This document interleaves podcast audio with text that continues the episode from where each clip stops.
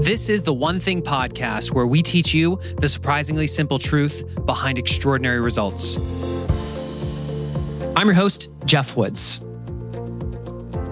If we want to look at the quality of our relationships, we have to look no further than the quality of the conversations that we have. Because as the person you're going to meet today says, the conversation is the relationship. Here's the problem everyday conversations with the people that we care about, they're strengthening our relationships or they're undermining our relationships. And we're not always aware of it because we're oftentimes failing so slowly that we think we're succeeding.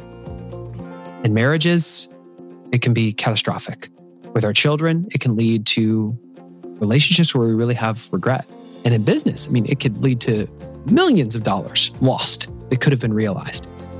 So, how do we fix it? How do we get clear on how we communicate with the people that matter most so that we build amazing relationships and live extraordinary lives? That's what we're talking about today. For those of you who have been following the One Thing podcast for a while, you have likely heard of Fierce Conversations and Susan Scott.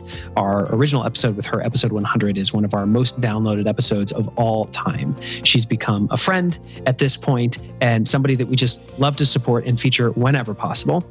In fact, this year, we were going to have a productive summit, uh, the first event of its kind in the spring, and she was going to be one of our featured speakers. Unfortunately, with COVID, that was no longer the case. However, we put our heads together and asked, what's the one thing we can do? And the truth is, it's goal setting season, folks. And right around the corner, we have our couples goal setting retreat, which is why we're so excited to let you know that what you are going to hear today is just the beginning of what Susan plans to share the weekend of November 14th and 15th when we are together live for the One Thing Couples Goal Setting Retreat. What she will be talking about there will be from the new book that she's writing that is yet to be released. So you will be one of the first groups to hear some of the content. Today is just a taste of what's to come. If you'd like to learn more about the One Thing Couples Goal Setting Retreat, you can go to the theonething.com slash set my goals. The weekend of November 14th and 15th is geared specifically to couples. And then the following weekend, we have a track specifically for individuals and teams. So whether you have a significant other or not, we have the perfect solution for you to get clarity as you go into the next year. You can learn more by going to theonething.com slash set my goals. That's with the number one in the URL, theonething.com slash set my goals. With that, let's get into this episode with best-selling author of Fierce Conversations and Fierce Leadership, Susan Scott.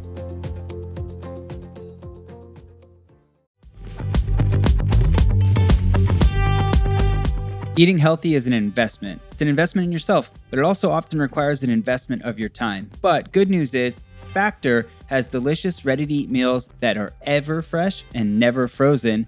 They're chef created, dietitian approved, and ready to eat in just two minutes. With Factor, you can choose from a weekly menu of up to 35 options, including popular things like Calorie Smart or Keto Direction or Protein Plus or Vegan and Veggie. Also, discover 60 more add ons every week, like Breakfast on the Go lunch snacks, beverages to help you stay fueled, feel good all day. And we know our listeners here at The One Thing are focused on health and health goals. That's why we choose to partner with Factor. And if you visit factormeals.com slash 150 and use code 150, you can get 50% off your first month plus 20% off your next month. Again, that's factormeals.com slash ONE50 and use code ONE50 to get 50% off your first month plus 20% off your next month.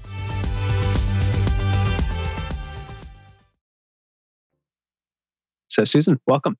Thank you so much. It's just a real privilege to spend time with you and everybody who's listening. And I promise at the end of this to share the one thing that I want everybody to take away from our time together. I would love that. I would love that. Susan, what is Fierce Conversations? Well, I will definitely tell you to kick it off. I, I do want to give everybody just a heads up. You know, Fierce is located in Seattle, which is the uh, epicenter of the coronavirus. All of our employees are working from home, and I hightailed it to my treehouse on Orcas Island, and I have my dogs with me. And you know, there's one on either side of me right now, and I hope they don't bark. But if they do, that's what's going on, and there's not a whole lot I can do about it. And by the way, the, how many of you is this the first time that you're getting to watch an interview with somebody legitimately sitting in a real treehouse? yeah and this is the first time I've done a webinar from the treehouse. So uh, well, it, it, probably won't be the last because technology is wonderful when it works. So I, I definitely have a, a topic that I want to focus on today, but first I want to establish a few key ideas. And you're going to see me glancing over to my right um, from time to time because I've made some notes to make sure that I stay on track and that I share the most important things with you. So a few basics. One is that if you if you look at your life right now, just all of the results that you have going on. I mean, the ones that you love, the ones you don't love, the ones you're sort of eh about. And you ask yourself, well, how did I end up with these results today? I would suggest that you arrived here one conversation at a time, probably one successful conversation, a few failed conversations, and the most dangerous of all, the most costly of all, some missing conversations. Because we're really navigating our lives and our careers and our personal relationships one conversation at a time. And I, I have a little dog tag that I that I wear that it says one C at sign T, and it stands for one conversation at a time. And when I put it on in the morning, it's a reminder to take it that way. So, another basic idea that I want you to consider is that our most valuable currency is not money, although it is very nice to have some of that and necessary. But our most valuable currency is relationship. It's that emotional capital. And every single conversation that we have with someone or a whole group of people, like the one I'm having with you today, is either enriching that relationship, harming that relationship, or just kind of flatlining the relationship. Mm-hmm. So there's not a whole lot of point. So really, relationships are key. And and connecting with people at a deeper level is very very important and is a lot about what we teach i think if if you want to be a great leader a great human being you must gain the capacity to connect with the people who are important to you at work and at home at a deep level or mm-hmm. lawyer. And that doesn't happen via email and text and um, technology. That happens, well, face to face. So, and technology is helping us with that. You so, just said something, Susan, that I think is worth repeating. You said yeah. you need to have these conversations or lower your aim or your aim. I mean, if you what want to be a if you want to be a great leader or a really great parent or a great partner, a great human being, great. You must learn how to connect with people at a deep level or lower your aim. You, I mean, there are a lot of people who have the title leader, uh, who are in relationship, who are doing all kinds of things, but I don't know that if the people around them were being really honest, they would describe them as great, great, great, great. The people who we describe as great are the people who we know are connected to us, who see us, who value us, and who listen to us, and who, when they say, What are your thoughts? are really asking. So, uh, and, and just to wrap up that one idea, I mean, if, if you think about a young man who's newly married, and his his his wife keeps coming to him wanting to talk yet again about the quality of their relationship. And he's so frustrated and confused and he wonders why are we having this conversation again? And eventually if he's paying attention it dawns on him this conversation i've been having with my wife is is not about the relationship. The conversation is the relationship. And and when i first thought of that, heard that, I thought, wow, that is so true. And if we add yet another topic to the list of things we can't talk about, or it wrecks another meeting at work or another weekend at home, then all of the possibilities for that relationship become smaller and smaller and smaller until mm. we even recognize I am making myself quite small in my conversations with people. I'm behaving as if I'm just a space around my shoes. I'm engaged in yet another three minute conversation that is so empty of meaning, it crackles. So the conversation is the relationship. And I would say to everybody in an organization, and the relationship creates the culture. I mean, mm those, those conversations create the culture, those relationships create the culture. So two ideas and one more. So the first is we're taking it one conversation at a time. Our most valuable currency is relationship. And the third one is that actually all conversations are with myself. And sometimes they involve other people. And what I mean by that is there's a lot going on in our heads all the time. We are interpreting stuff through our own highly personalized context, our own filter. I mean, each one of you is hearing the same words, and each one of you is taking it in and thinking about it and relating it to your life or not. Saying, oh, I agree, I don't agree, I like this, eh, whatever. We're constantly, constantly evaluating. And that context, those beliefs that we hold, produce our behavior, and our behavior leads to our results. So, our context, what we hold to be true, is absolutely running the show. And this brings me to the topic that I really want to share with you today. There is a there is something that we humans do, and we do it unconsciously. We don't think about it at all. And actually, but I, I think we actually kind of enjoy it is we do make up stories about other people and behave as if those stories are true. I can give you some examples of that where we're we're constantly misinterpreting. So and, and we don't know that we're misinterpreting. And the other person doesn't know what interpretation we have just given quietly and privately to ourselves about anything. So and then we look for more evidence that makes us right. And all of this leads to a lack of trust, a lack of respect, a lack of collaboration, and it ends up affecting the bottom line. And it happens at home. I, I want to give you a couple of examples of this misinterpretation or interpretation. Let's say you are in a meeting, and let's say Ted is running the meeting, and let's say Amy keeps holding up her hand because she really wants to say something or ask something. And Ted never calls on her. In fact, he doesn't even seem to glance in her direction. And you're thinking, I mean, you're you're interpreting that. You're making up a story about Ted. And it might be something like, wow, you know, he's he's misogynistic. He doesn't like Amy or he doesn't he doesn't really welcome any feedback or any input. Um, I mean, it would usually be kind of a negative story. And here's another example. Let's say you finally get your boss to have lunch with you. And during the lunch, your boss says, Hang on, I've got to take this call. Her phone rings and I've got to take this call. And she steps outside and she is gone for like 15 minutes. And when she comes back, she's very distracted. And you can tell she's not really paying a whole lot of attention to you and um, this precious time that you wanted to have with her and you could make up a story about her. It might go along the lines of she doesn't value me. She uh, other things are far more important to her. She just agreed to have this lunch with me because she felt like she had to. She didn't really want to spend time with me. I must not be doing very well. I must not be important. That would be an easy interpretation to make. And one more example, and then we'll circle back and see what was really happening. The third one is you're walking through your office, you're going through customer service, you can hear one of your people absolutely yelling into the phone. And it's clear that he's talking to a client.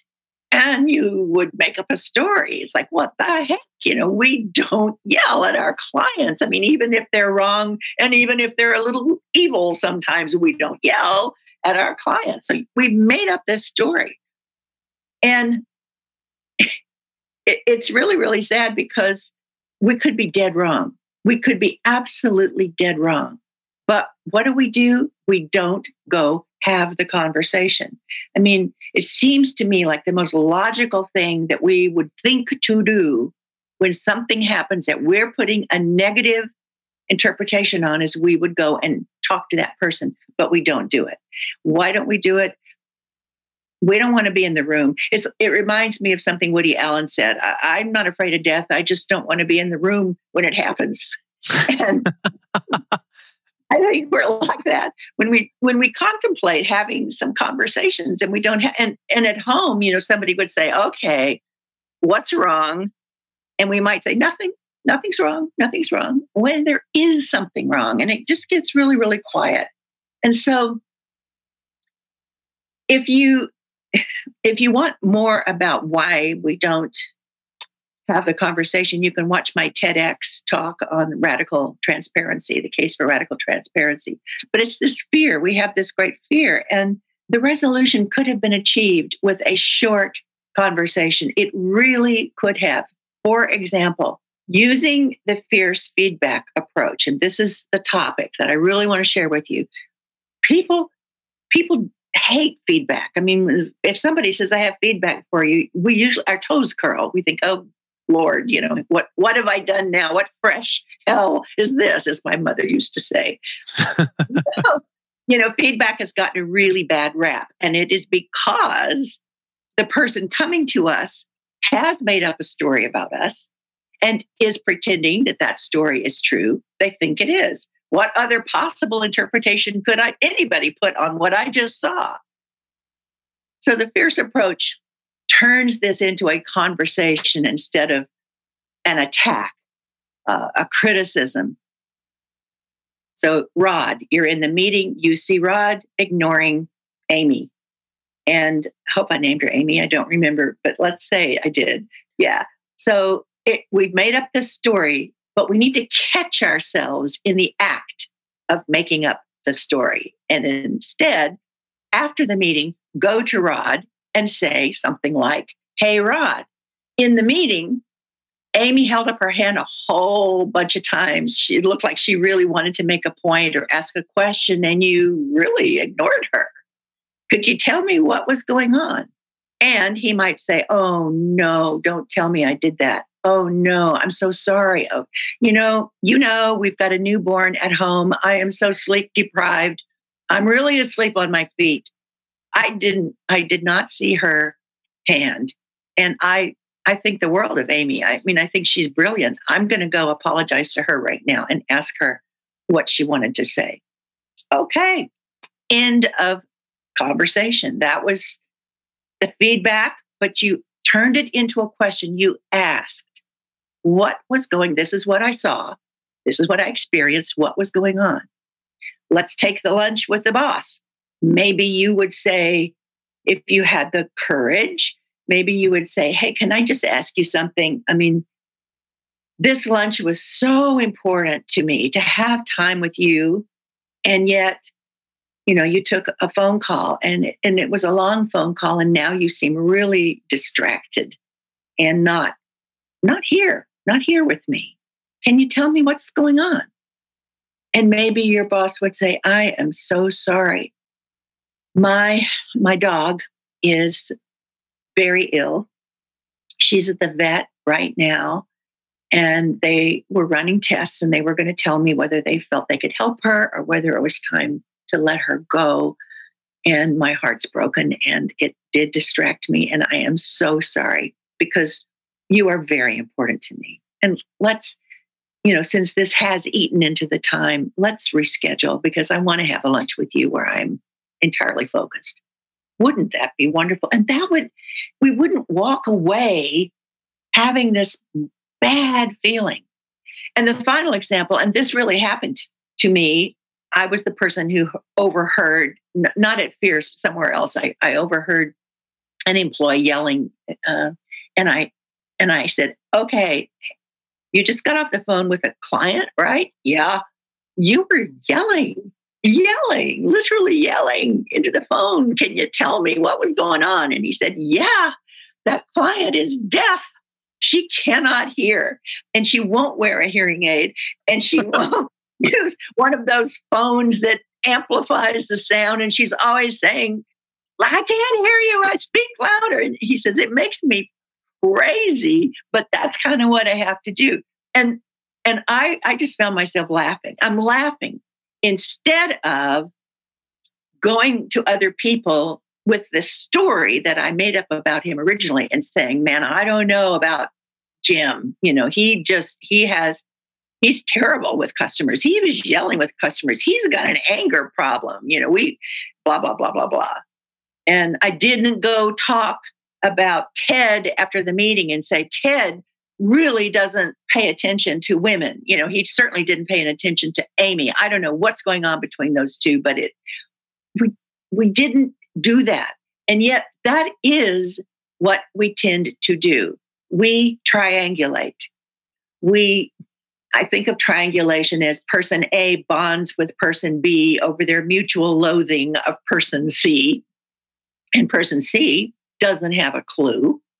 And quite often, in fact, I'm finding nine out of 10 times person C did not do anything like what our interpretation was, mm-hmm. not even close. But we latched onto it, and now we're going to go and complain to so and so rather than have the conversation. Here's what yeah. I think is important about this, Susan, is, and we had a, a conversation prior to this, whether to hear these ideas about having fierce conversations, to hear ideas about living the one thing. When we hear it, we imagine what it looks like to live it. And in that mind, we establish a bar of living it perfectly. And then when we start going down that journey, what we realize is that how we are living it is not the way we imagined it. We feel this deficit and we feel like we are failing. Well, and we're not, we're we're being human. We're human. And I'm always telling people in our trainings, look, do not beat yourself up if at the moment of truth when you knew you really should have come out from behind yourself into that conversation and made it real. You didn't. You were very careful instead. Don't beat yourself up. Just say, okay, I didn't, I didn't do that well at, or at all. And so maybe I need to go back to that person, or maybe next time I'm going to be more courageous. I honestly, I, I sometimes suggest just pick one of the seven principles of fierce conversations and let it be your focus for the day uh, and see how well you can do with that. Or take the definition of fierce of a fierce conversation, which is one in which we we do come out from behind ourselves into our conversations and make them real, and focus on that for the day. See how real you can be. I was I was watching the Today Show this morning for a little while, and they had a couple on who were really excited about the effects of microdosing with some psilocybins or whatever they're called, mushrooms. They were using mushrooms and they were saying it was so amazing because we found ourselves saying things to one another that we kept wondering, why haven't we said these things before? And I thought, oh my God, you know, okay, all right, maybe I hope it doesn't take mushrooms to get you there because it's never as bad as we think it's going to be. It's, you know, nobody's going to die. We just really can have these conversations and and do so well. And I think, you know, we we teach people how to confront when when you've given feedback several times and and things are just not improving. But I tell you, if you give feedback on a regular basis, including gosh, I want to tell you what I just really value about you. Something I saw you do today that blew my socks off. That was magnificent. That's feedback. If we give feedback on a regular basis, it's it's less likely that we will ever need to confront because we're staying current with one mm. another. And that's important. I mean, the the first chapter of my second book, Fierce Leadership, a bold alternative to the worst best practices of business today is about anonymous feedback. It's deadly. It's horrible. It it actually creates more problems than it solves. So I think feedback should be not once or twice a year. It should be just as appropriate all the time. Stay current, face to face, if at all possible. If not, then get on the phone, but do not give feedback unless it's praise. But even that, do not give it via email or text. I mean, tell someone, let them hear your voice, ideally see your face. So I think it's really important. I mean, I, what I, our clients are always saying to us, we love this, we love this, we love this. And, and our biggest concern is sustainability. How do we make sure that we are actually doing what we've just learned? We don't want it to just have been a great experience for everybody and then nobody uses it. That that is probably the most important question a client can ask us. So we have something we, we call it fierce as lab. We need to live what we're teaching in our company every day to the best of our ability. And when we notice that we're not doing too well, we need to give feedback and ask what's going on. And that's exactly what happened at Fierce. I noticed, I began to notice that there were some some some little cliques where people were seemed to be maybe not as respectful and trusting of other groups uh, as I hoped they would be, you know, department versus department.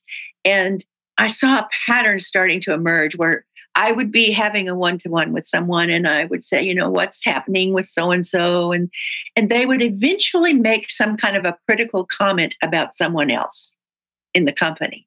And I fell into the trap a couple of times, which was okay, well tell me what's, you know, tell me tell me what what's happening, what did that person do, what did you do, blah blah blah blah blah blah blah. Until I realized after I'd done that in a week I think I'd had that happen about three times. I thought, what the heck? And and I went to them and I said, look, have you talked with that person or with those people? Uh, no. Well, why are you talking to me? I, and I think one of the most important and valuable things we can do as individuals, whether you're in a leadership position or not, it really doesn't matter that if someone comes to you and starts complaining about someone else, say, okay, time out.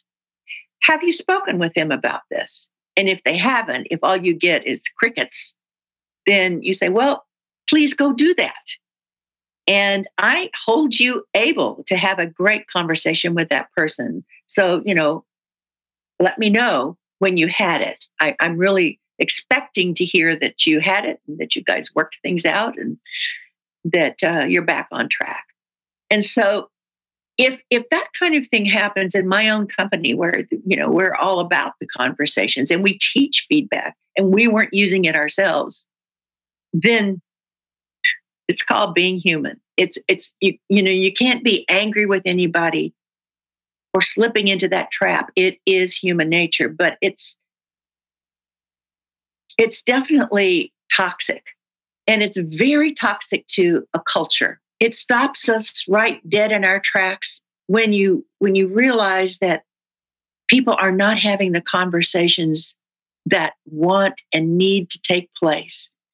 People are either avoiding them altogether or they're being very careful. And I think a careful conversation is usually a failed conversation because it merely postpones the conversation that wants and needs to take place. So I also how do you, how do you get com- how do you get comfortable with the, with the discomfort?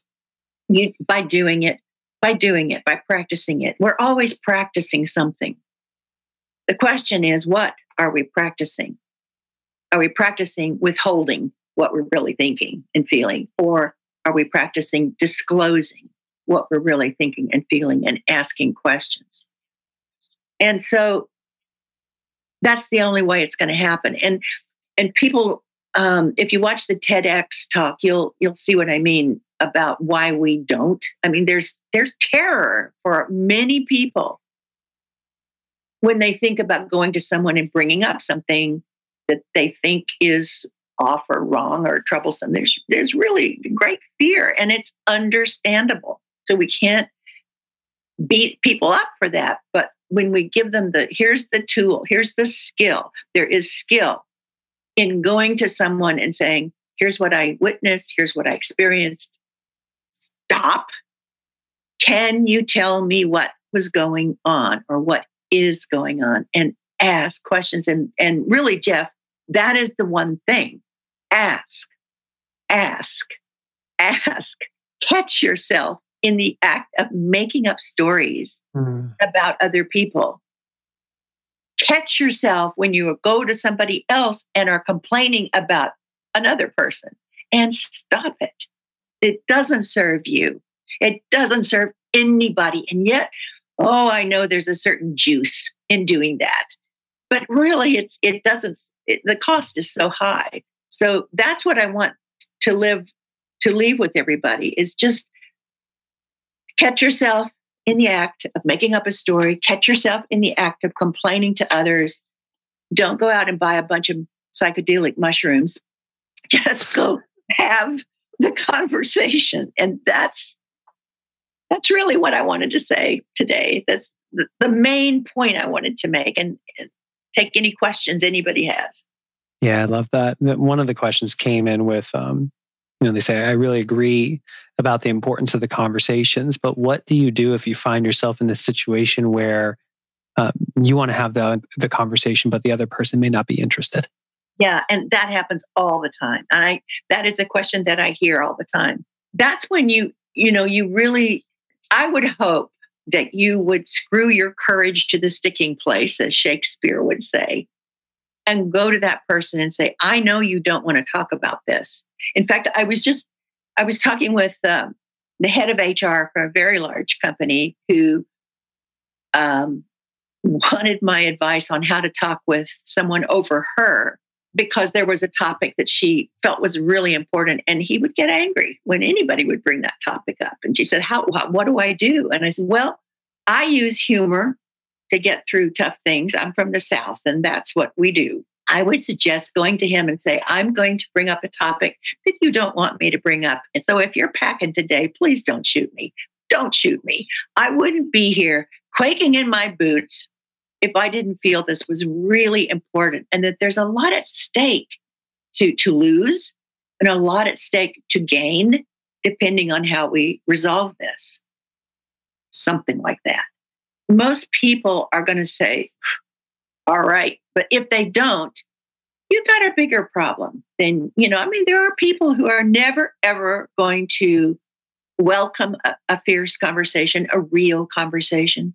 They go into anger which of course means that there's fear for them somewhere.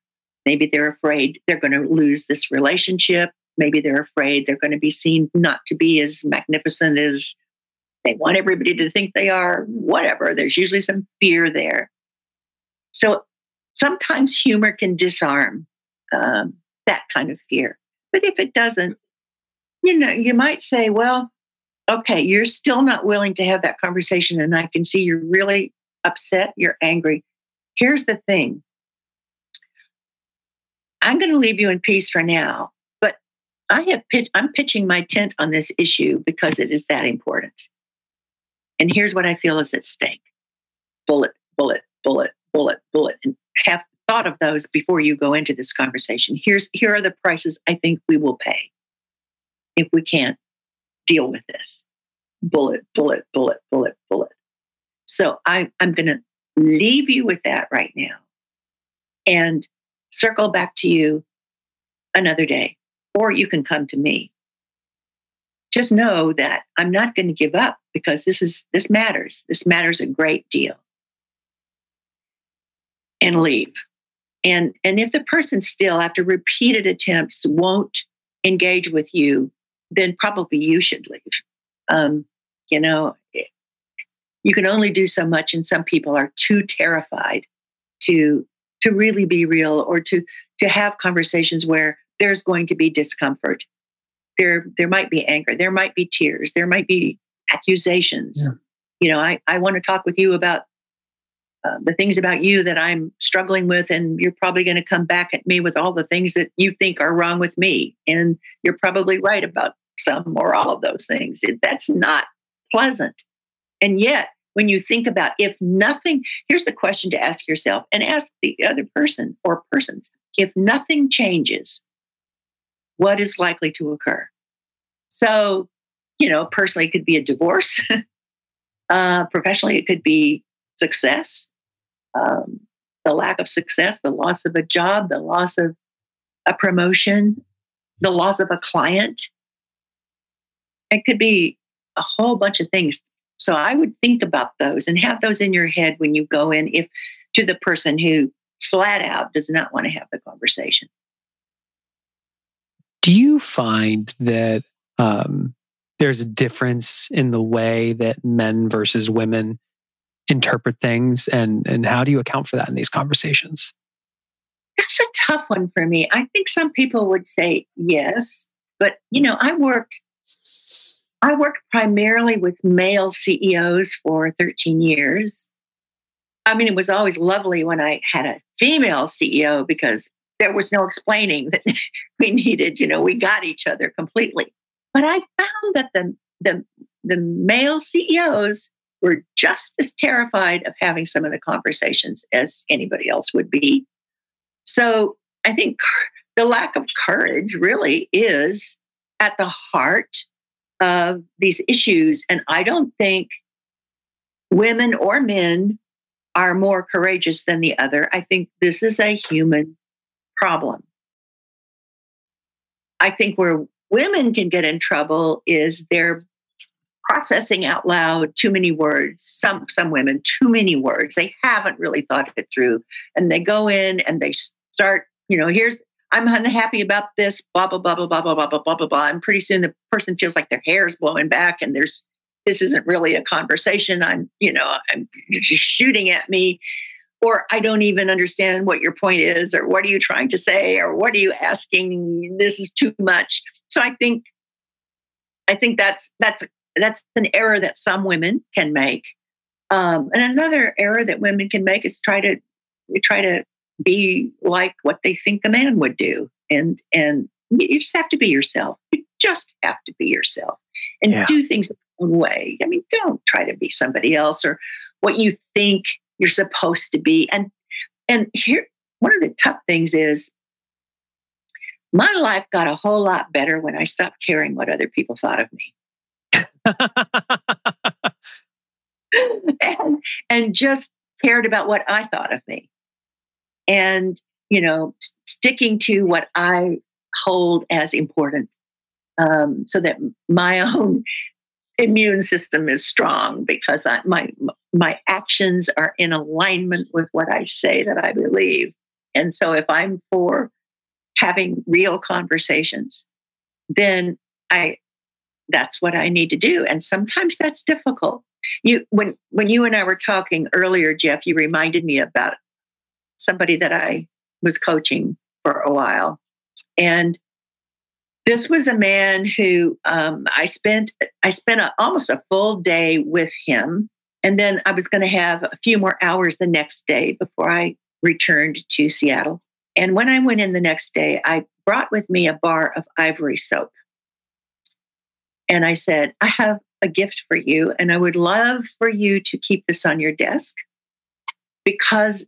There's something about you, and I, I can't put my finger on it yet, but I think you need to be reminded to stay clean because I just get sort of a, there's something slick about you that causes me to have some questions about what's really going on. And I'm absolutely prepared to be wrong about that. I hope I am. But this bar of soap is just to remind you to be clean in everything that you do. And several years later, he was fired because he had not been clean in everything that he did. And it, he was found out. Mm-hmm. And uh, I was very sad, so sad, because, you know, even even people who who have major flaws, we can still love them, we can still care about them, we can still want them, all good things for them. And I was really, really sad to, to hear that. But I I had not talked with him in years, so I really didn't know what was going on. And no one in his company wanted to spell it out for me, although I got enough hints that I kind of figured it out. But the thing is, I want to be clean and I want to be clean in my conversations and in my relationships. I do know that my most valuable currency is relationship, personally and professionally. And I know that though every conversation needs to further and enrich a relationship, mm. even if it is a tough one. And I find that when when we give feedback using our model, and I've only just given you the the opening gambit of our model, there's much more to it. But when I say, you know, and I could even say, you know, I've I've told this is what I saw, and I realized I'm telling myself a story about that that may or may not be true. Can you tell me what was going on? When we do that, we're not harming the relationship. The person might be startled, they might be surprised, they might say, "Oh, wow, no, no, no." I mean, one other example was of a, and I wrote about this in Fierce Conversations. Um, a CEO who I would always meet with him on Mondays, and he always looked like hell. I mean, he he just and he would talk about partying over the weekend. And I remember finally saying to him one day, you know, I'm just I'm just wondering because of all of the broken blood vessels in your nose and because of how you seem to feel every Monday morning when I show up for our monthly one to one. I'm wondering if you have a drinking problem. And I'm terrified to say that out loud, but I did because I care about you. And he was angry. How dare you? How dare you? Mm. Why would you think that? Blah, blah, blah, blah, blah. And, and the very next month, when I came in and I asked him, what is the most important thing we should be talking about? He said, my drinking problem. So it's very often that the first comment won't land. There will be that denial. And that's true for me. You know, when, when somebody's telling me something about myself, I might not recognize, oh, no, I don't do that. I'm not thinking that. I'm not behaving that way. And then later on, I'm thinking, you know what? I think I am. I think there is something to that. It's very humbling and mm. very useful. It's so useful. And that's when I, you know, we all we always say when somebody tells you something that you know was difficult, you always say, you know, thank you for saying that because that took guts. I know that was hard to say, and it's hard for me to hear. So thank you. I want to, and maybe it's, I want to think about it. Let me sit on that. I don't recognize that in myself right now, but there may be something to it. Is there anything else that you you know, can you give me more examples? Whatever. But to really be grateful mm. when honest feedback is shared. And I, uh, I don't like when people say brutal, you know, brutal feedback. There's nothing brutal about fierce. It's always, it always comes from a place of caring and support. Um, so, you know, that, that's what I would recommend for everyone is catch yourself Stop yourself, ask. Here's what I saw. Here's what I experienced. Can you tell me what was going on? And then dive in. D- dive in there because Sue asked a question. You said, catch yourself, stop yourself, ask. Yes. Think back to your journey. What's the one thing you did that allowed you to begin catching yourself, to create that awareness? Well, I got some feedback when when I was in my early 30s, um, and I was I had become a manager, and somebody gave me the feedback.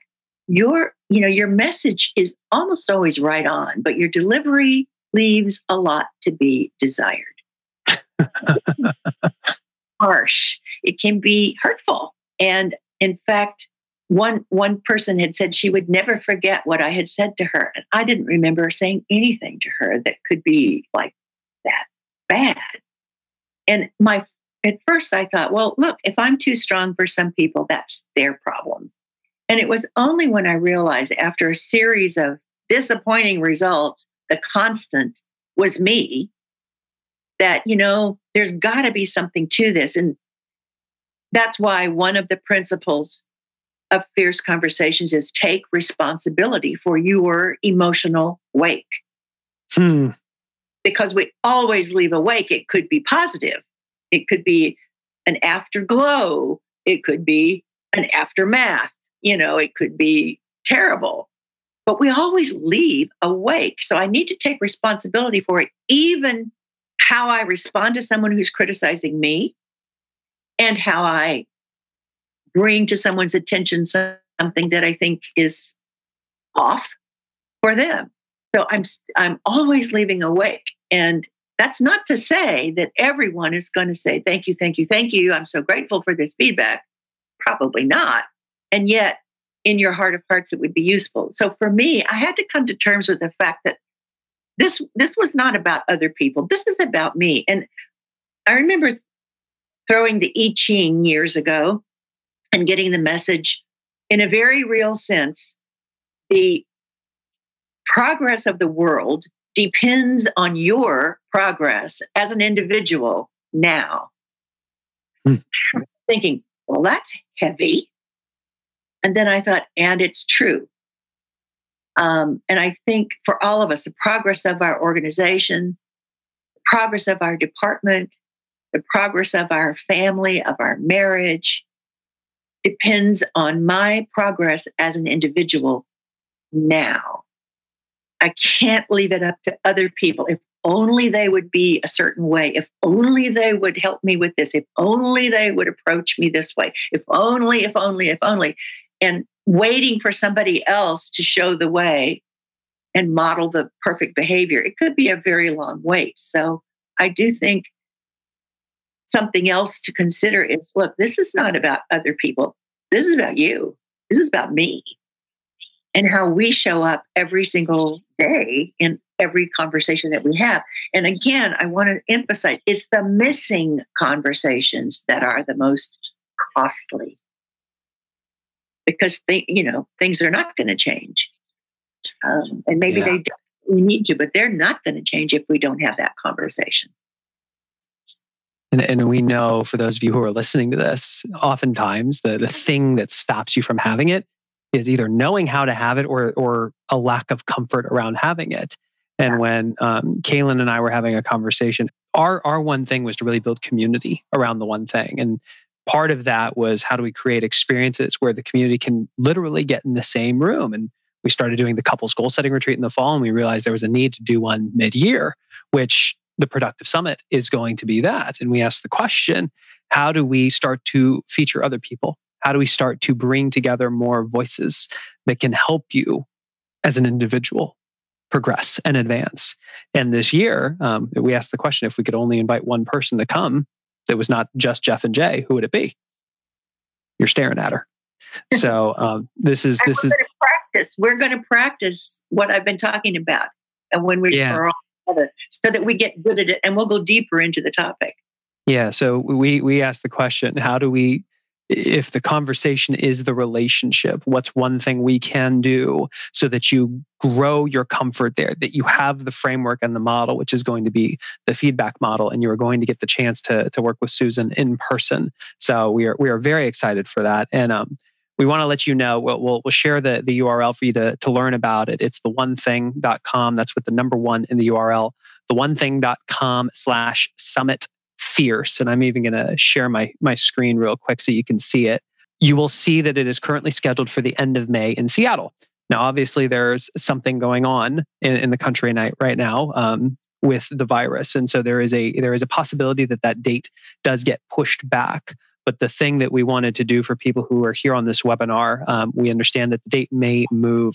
Um, we wanted to offer you a chance to join us and to join Susan and to give you an incentive to do it. Um, you'll see on there, there will be a coupon code. If you just enter the code FIERCE in the coupon code spot, you will get $100 off your ticket. And we're only leaving that up for the next 48 hours just because this is not going to be distributed to the public at this time. So we were going to be pulling that down in the next 48 hours, but we wanted to invite you and to give you the chance to join us. And if we do end up needing to move the event because you are our one thing and the dates do not align with your schedule, we will 100% refund your money, no questions asked. But we wanted to make that available for you guys now. So I would encourage you to take a screenshot of this or open up a browser real quick and put down the one thing.com slash summit fierce. That is a, a special page just for you guys. Use the coupon code fierce and you'll get $100 off. That's a great offer. That's really nice. Thanks. Well, we care. We care. Yeah. Bottom line. Yeah. Susan, I'm curious if you think about your journey mm-hmm. as as a practice leader of Fierce. Yeah. What advice would you give your that, that version of yourself when you were just starting? You oh, know today. What yeah. would you tell yourself to start doing that you weren't doing at the time? I would tell myself to disclose what I'm really thinking and feeling because mm. I do that. Also, I was so terrified of disclosing what I was thinking and feeling that whenever I dipped my toe into that water, it didn't go well because my fear came out as anger, which is not fun for anybody, you know. And so I I withheld a lot of what I was thinking and feeling. not so much at work, but at home. And, um, and I know that my husband did as well. And I think that that's what tanked our marriage after many, many years. That was really hard to, to make that decision, but we, we were not having the conversations that we needed to have. And it was shortly after that that the whole idea of fierce conversations came to me and I began to work wholeheartedly on that and found out that I am not the only person on this planet who longs to have meaningful, productive conversations that help us interrogate reality and provoke learning and tackle our tough challenges and enrich relationships. So I would advise myself just say it. Just say it. I know it seems risky, but just say it or ask a question. So I was I was in I was more into talking than asking at that point, which was another problem. Hmm. I love that. I love yeah. that. Well, folks, I would love to open it up to you. Out of everything we have covered on here, what's the one thing that brought the most value? I love what you said, Susan, about um, the progress of the world depends on the progress that you make right now. just, mm-hmm. yeah. Yeah, yeah not tomorrow or next yeah. when yep. you're in the for it, you know, now. Hello, everybody. I wish you were all here with me in the treehouse, although you wouldn't fit. Um, but I wish you were here. I wish we could go build a campfire. And I, I just, you know, I shared with somebody the other day that that when I think of a fierce conversation, my image is of a campfire. And I find that when I'm here on the island and friends and family are around, all I have to do is start a campfire. And pretty soon everybody starts showing up because they they smell the smoke and they hear the crackle and they're attracted to the warmth and then they'll add their logs to the fire and pretty soon we have got an amazing crackling blaze going and that's where we gather to tell our stories and be with one another. And that's exactly what happens when someone comes out from behind themselves into a conversation and makes it real. Then somebody else will say, Well, I think I can be a little more real in this conversation too. And that person joins, and then somebody else joins, and somebody else joins. And we discover that we are we're we are having a conversation unlike any that we have had before and that it is very useful and heartwarming and we also start to see one another so much more clearly and understand one another and learn from one another so yeah. camp think campfire and s'more I love it. I love it. Well, Susan, we really appreciate uh, you investing your time with us today. We are very excited to get to work with you in person at the summit, whether it ends up being at the end of May or um, during the summer throughout this year. And um, if, if people wanted to find out more about Fierce, Fierce Conversations, Fierce Leadership, where do they go? Well, they can certainly go to our website, which is fierceinc.com. There's a lot there. And um, they, you know, and just send us a send us an email or ask for a chat or um, you know we have a lot all and everybody's working remote but we still are getting people's emails and messages. And I would love to hear from you if there's anything that we can do to help yeah, yeah, and I'll I'll put this slide up one more time, folks. So if if you would like the chance to join Susan, Jay, Kaylin, myself in person, uh, we will be doing a summit this year. The question is a matter of when. Right now, it is slated for the end of May. There's a chance we we do move it, and if we do shift the date and it does not work with your schedule, we will 100% refund your investment. But this, we wanted to give you guys a special offer to be able to join us in person and get $100 off. So please take a screenshot of this. That That's will be cool. And I, I also would say if I know a lot of people have read Fierce Conversations, but if you haven't read Fierce Leadership, that take that goes much, much deeper uh, into this incredible territory. Yeah, yeah. Well, Susan, thank you so much for investing your time with us. And for everybody here, this will go out on the One Thing podcast later. Next month for April, we have Mike Michalowicz, the author of Profit First, who will be joining us. So we will include that in the email to follow up, and you are more than welcome to register for that as well. In the meantime, we hope that you have a productive day. Have a good one.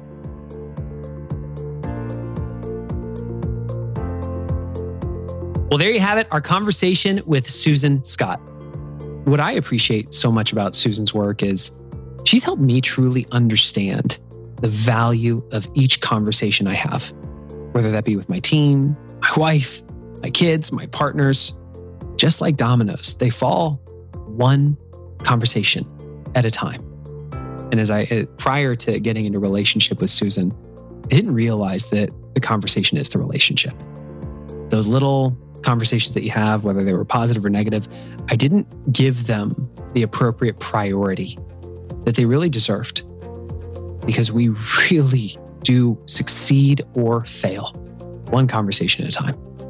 It's why I'm excited to learn more about the new work that she has as she narrows her focus to the conversations at the core of what makes two people in a committed relationship successful. It's about our face to face, everyday, up close and personal attempts to give and receive love, and how we can be more effective in having conversations that matter. She'll set us up with the critical tools to be successful at our One Thing Couples Goal Setting Retreat on November 14th and 15th. You can learn more by going to the onething.com slash set my goals. Again, that's with the number one in the URL, the onething.com slash set my goals. The weekend of the 14th and 15th is specifically geared for couples. The following weekend will be focused on individuals and teams. So whether you have a significant other or not, this is an amazing opportunity for you to escape your normal environment virtually and cast a vision for your life. Put clear five year goals into place that'll determine your one year goals and a simple path for you to follow each week so that you achieve the things that matter most. If this episode has brought value to you, Who's one person you know that needs to hear this? Would you consider sharing it with them? And while you're at it, if you are new to the One Thing podcast, welcome. Every week we have a brand new episode. The best thing you can do for yourself is to click that subscribe button so that the episodes are automatically downloaded to your device of choice. And while you're at it, would you consider leaving us a rating and review on your podcast player? It helps us reach more people and live our purpose, which is to help you better invest your time by having a relationship with your goals so you can achieve extraordinary results. I'm your host, Geoff Woods. We look forward to being with you in the next episode.